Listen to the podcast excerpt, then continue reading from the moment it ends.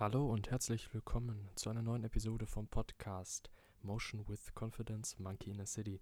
Ich freue mich sehr, dass du eingeschaltet hast und fangen wir auch direkt an.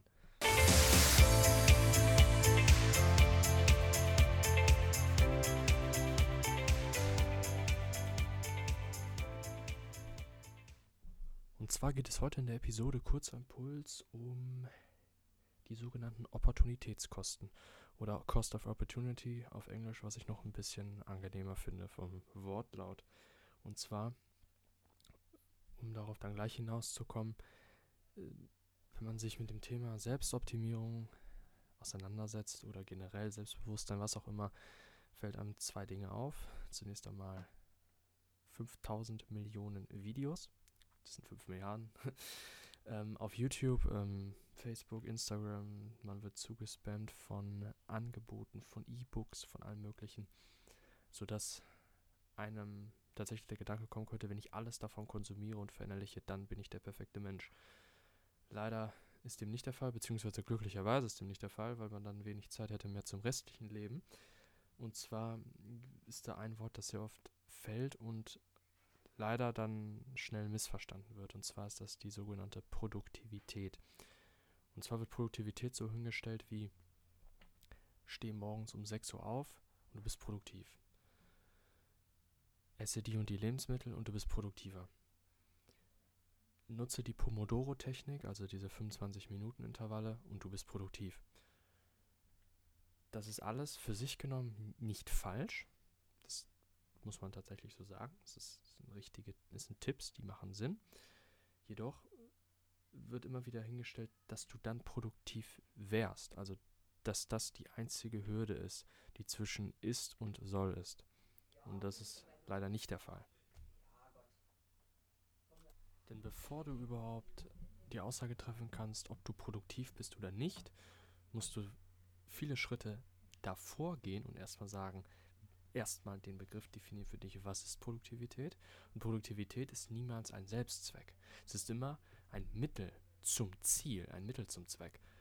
Also ein Mittel, um mehr Geld zu verdienen, ein Mittel, um mehr Fähigkeiten zu entwickeln, ein Mittel, um Beziehungen zu festigen, ein Mittel, um mehr Spaß zu haben.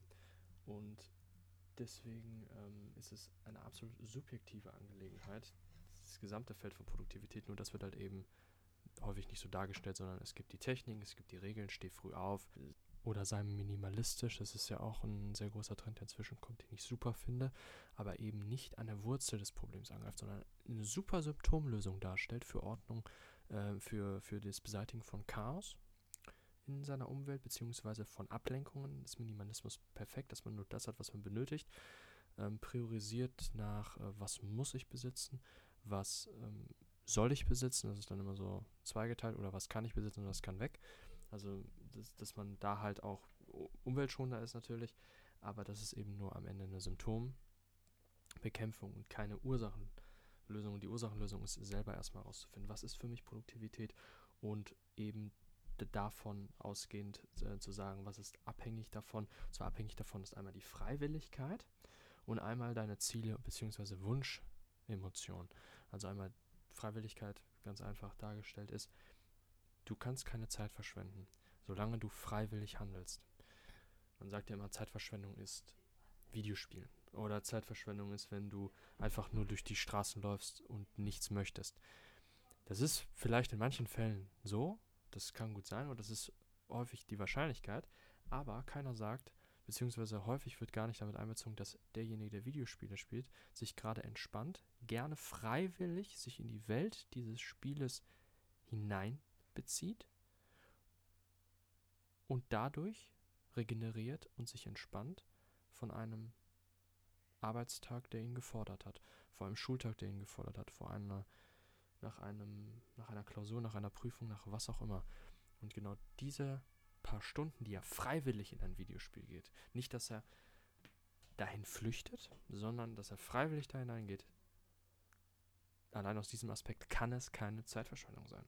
Deswegen ist es immer subjektiv. Und das andere wiederum ist dann auf die Ziele und Wunschemotionen ausgerichtet. Eben die Wunschemotion wäre da Entspannung und vielleicht zocke ich ja noch mit einem Kumpel zusammen. Dann ist es sogar noch sozial dazu, also ich festige soziale Bindungen und ist meine Wunschemotion zu entspannen und eine gute Zeit zu haben. Oder auch Ziele im Sinne von äh, im geschäftlichen Bereich oder im, äh, in, in der Entwicklung von eigenen Fähigkeiten, im Lernen vor allem. Dass es produktiv für mich ist. Also produktiv für mich beispielsweise ist, Physik zu lernen. So, das wäre ja produktiv für mich eigentlich, weil ich lerne oder beziehungsweise die Art und Weise, wie ich Physik lerne, wäre produktiv.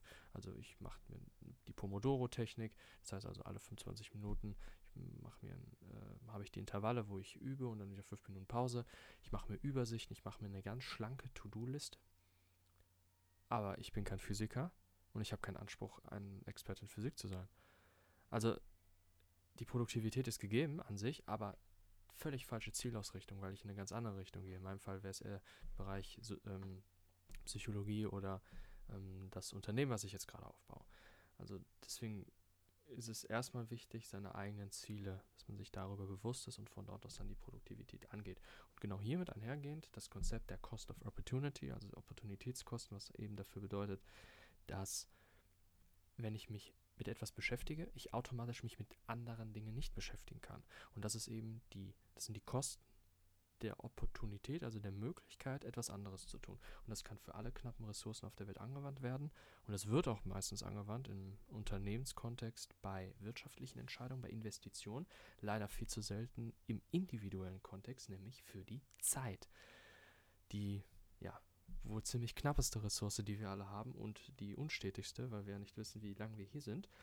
Und deswegen solltest du dir häufig oder wenn nicht sogar ständig bewusst darüber sein, was deine Opportunity Cost von Zeit ist. In meinem Fall wäre es, wenn ich Physik produktiv lerne, schön für mich, aber dafür kann ich mich nicht den Dingen widmen, in denen ich eigentlich meine Talente habe. Und deswegen ist meine Opportunitätskosten sind viel zu hoch. Im Gegensatz zu dem, was ich gerade tue. Oder ähm, ich mag auch mal gerne mit einem äh, Freund zusammen Playstation zu spielen, aber wenn ich das fünf Stunden mache, dann ist die Entspannung nicht mehr so gegeben und dann habe ich die Opportunitätskosten, die werden immer höher, weil wenn ich eine Stunde spiele, ist das in Ordnung, aber wenn ich fünf Stunden spiele, habe ich ja fünf Stunden verplant, womit ich mich anderen Dingen nicht widmen kann. Und da das Leben ja aus sehr vielen anderen Bereichen besteht, sollte nie die Einseitigkeit sein. Und wenn man sich das bewusst macht und täglich reflektiert und sich aufschaut, okay, womit habe ich denn meine Zeit verbracht und das bringe ich dann in ein Ranking. Beispielsweise, ich habe Spaß, Sozial, Gesundheit und Education oder Geld. Und das bringe ich dann in eine Priorität, je nachdem, was für mich momentan auf Nummer 1 steht, ob es Fun ist, ob es Soziales ist oder mein, mein, meine Finanzen. Und dann kann ich ja am Ende sehen, am Ende des Tages in der Reflexion, okay, wo war meine Cost of Opportunity viel zu hoch? Also sie wäre viel zu hoch, zum Beispiel, wenn Fun für mich das wenigst Wichtigste wäre. Ich habe aber vier Stunden gezockt, dafür habe ich nicht für äh, meine Selbstbildung etwas getan. Dann war das zu hoch. Und dann kann ich am nächsten Tag, das ist ein schönes Feedback, subjektives Feedback, das ist das Wichtige, nicht objektiv, auf mich bezogenes Feedback im Einklang mit meinen Zielen. Und so kann ich dann ähm, ja, meine folgenden Tage am besten schon vorplanen, ähm, sodass ich mir gar nicht mehr, und das ist ja das Schöne daran, ich habe eben gesagt, sei dir ständig bewusst, was deine Opportunity kostet. Das ist erstmal manchmal ein bisschen Zeit aufreimt oder kann man schnell vergessen im Alltag. Das passiert nicht, wenn man vorher plant, sich die Kategorien macht, mit was man wie viel Zeit verbringen will, und dann hat man ja automatisch schon die Opportunity Cost möglichst gering gehalten. Weil die Dinge, mit denen ich mich dann widme, sind dann auch die Dinge, wo ich keine großen Probleme habe, dass ich alle anderen Dinge gleichzeitig darauf nicht fokussiere. Und das ist so im Grunde das, ähm, ja, der Haupttenor dieser Episode Kurzen Impuls.